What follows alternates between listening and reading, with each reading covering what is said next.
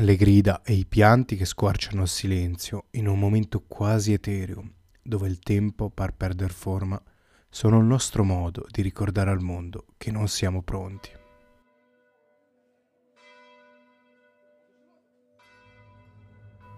Un saluto a chi mi ascolta, io sono Michele e questo è il secondo episodio della serie di podcast Mind Escape.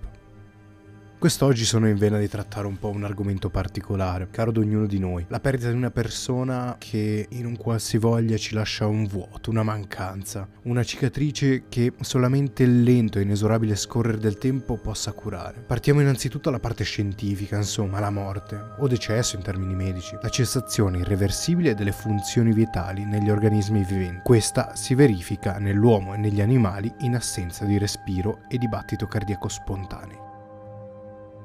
Tengo a fare un piccolo appunto prima di iniziare questa, questa questione. Per quanto mi riguarda, una persona tenuta in vita artificialmente la ritengo defunta dal momento in cui senza ausilio di macchine morirebbe in un breve lasso di tempo. Parlerò dunque di quelle persone che nel loro momento sono in grado di percepire l'ambiente intorno ad essi.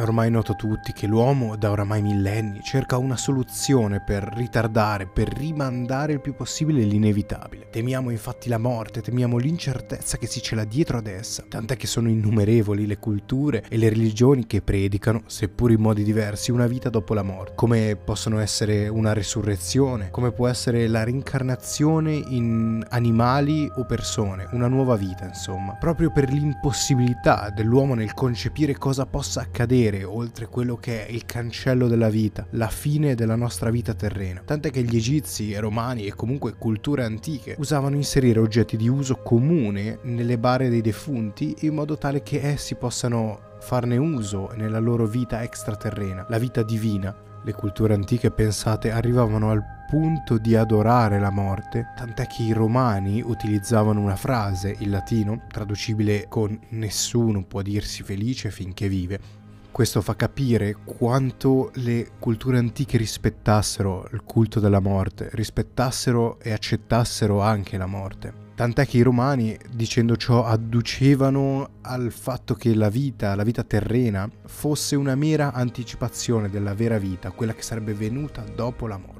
morte. Ahimè, per noi uomini moderni che vivono nel ventunesimo secolo, questa cosa non è più così, non si riesce più a, a comprendere questa, questa questione della morte come culto. La morte di una persona cara è sempre dolorosa, la triste verità è che nessuno di noi è in grado di accettarla, per quanto probabile e attesa sia, per quanto ci si aspetti da un momento all'altro che quella persona possa morire, non possiamo mai accettarlo non siamo mai capaci di capire la dura sentenza della natura, la peggiore, quella inamovibile. Non dipende mai da noi, possiamo sempre provare a ritardarlo, a spingere sempre più in là quel punto, senza mai riuscire a fermare qualcosa che l'uomo cerca di combattere da millenni.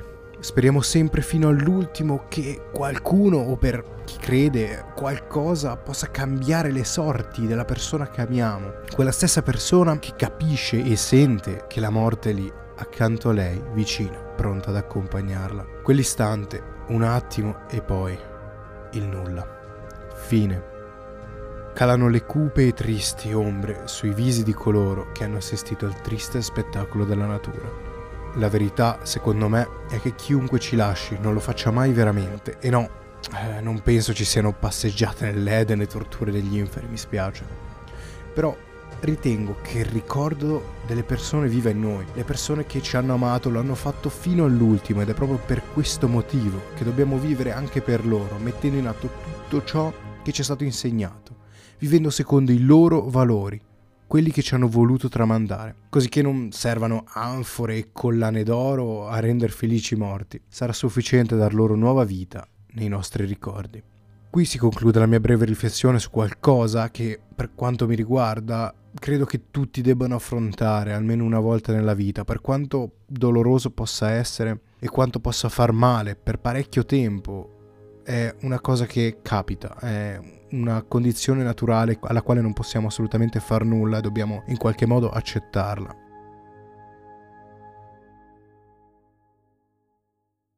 Questo era Mind Escape. Ci si sente.